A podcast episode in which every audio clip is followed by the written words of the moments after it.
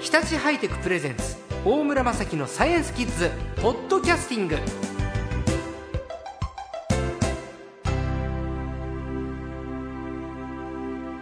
さあ今週のサイエンスコーチャー略して最高はサイエンスライターの小谷太郎さんですこんにちはこんにちはよろしくお願いします。小谷さんは大村さんと同じ67年生まれ東京に生まれて東京大学理学部を卒業してこれは大村さんと違いますねはい 東京大学を卒業後、えー理化学研究所を経られて、えーアメリカの NASA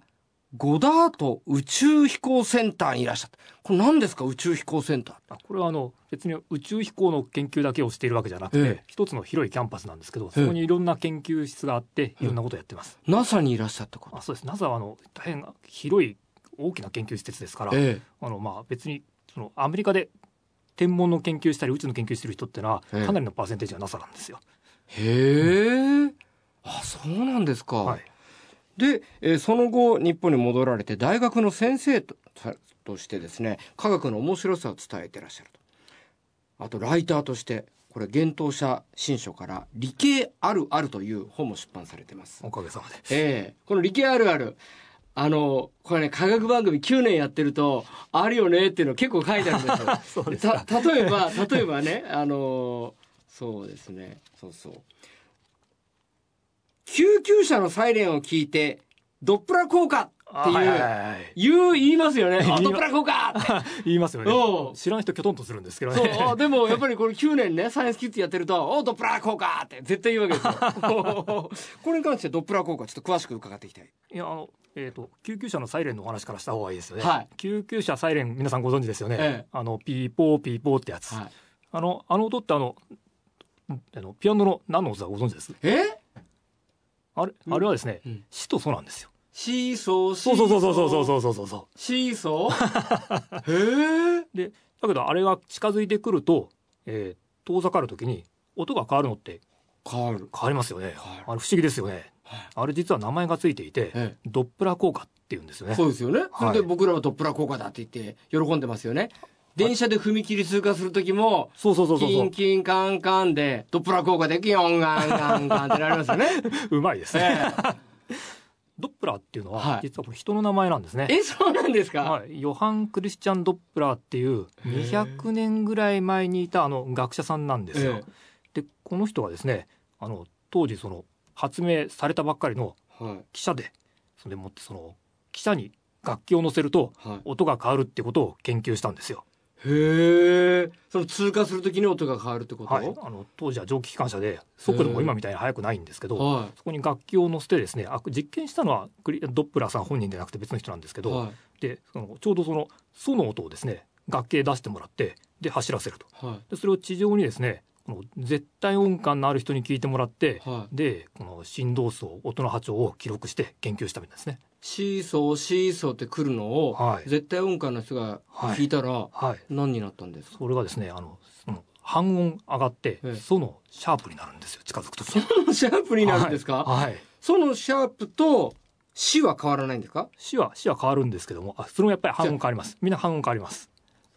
し、しのシャープとそのシャープはいへえ。で遠ざかるときには半音下がるんですね逆にはあ。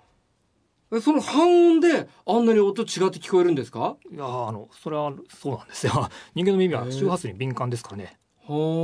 ー、と音の正体っていうのはこれはあの空気の振動なわけですよねはい。で楽器を鳴らすと楽器が空気を震わせますとはい。でその空気の振動が伝わってきて耳の鼓膜を震わせますとはい。そうするとあサイレンが鳴ってるなとか列車が汽笛鳴らしてるなとかわかるわけですよねはい。で例えばあの「ソ」の音っていうのは1秒間にこれがあの392回振動するんですよえ鼓膜がですかはいそうなんですえ鼓膜が1秒間に392回振動するって決まってるんですあかそうなんですよ。そうえ、みんなあいやそうすると我々はあその音が聞こえたなって思ういんでや、す。すごい。え知ら ない。えピアノのソ、ソをやると392回っていうのがソの音。そうなんです。それは、あのー高いソも低いソも同じなんですそかれはあの中間のその音中間のソ。あの救急車で使われてるその音。おおはいは。はいえ、じゃあ、392回って決まってる。救急車のソは1秒間に392回。いはいそうなんですよ。まあ車両言ってるみたいですけどそうなんですよ。はい、そうなんです。え、死はでそれでですねあの、まあ、死の音は飛ばしてですねその話は続けますと、はいはいところがこれ近づいてくる時にはそうあの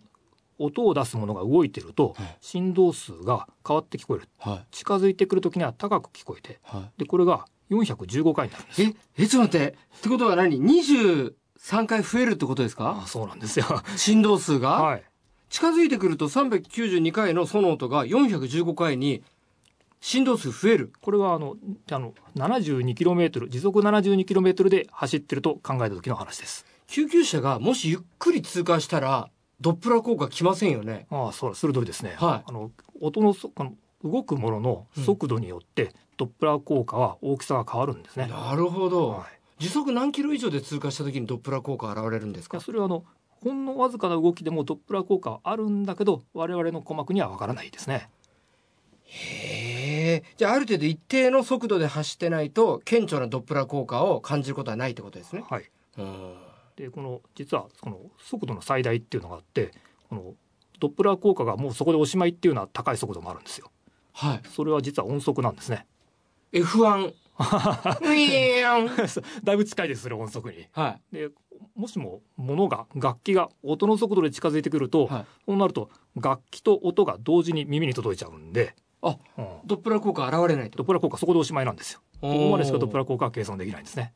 へえ。音速って時速三百あ、そう時速330メートルです三ね、百三十。約時速1000キロメートルです。秒速三百三十メートあ、そうです。ルですね。はい。時速千キロ。はい。ここになるとはい。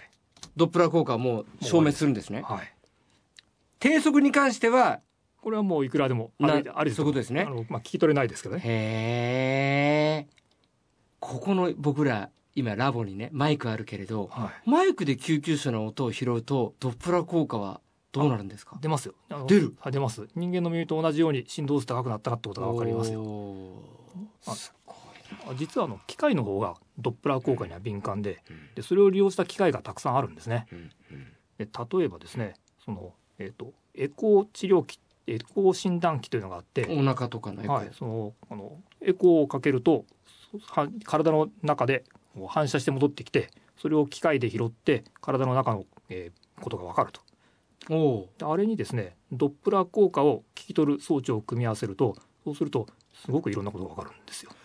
あのよくあの赤ちゃんのねエコーを取ったあそうりそうそうそうそうお母さんがそうその普通のただのエコーだとえ赤ちゃんの写真が体の中お腹の中の赤ちゃんの写真が撮れますよねええところがそれにドップラー効果をつけると、はいそうすると赤ちゃんの血液の動きが分かっちゃうんですよ。血の流れが出るんですそうなんかですよそれはあのなこっちに向かって流れてる血とに反射されて戻ってきた音ってのは振動数が変わってるんですね。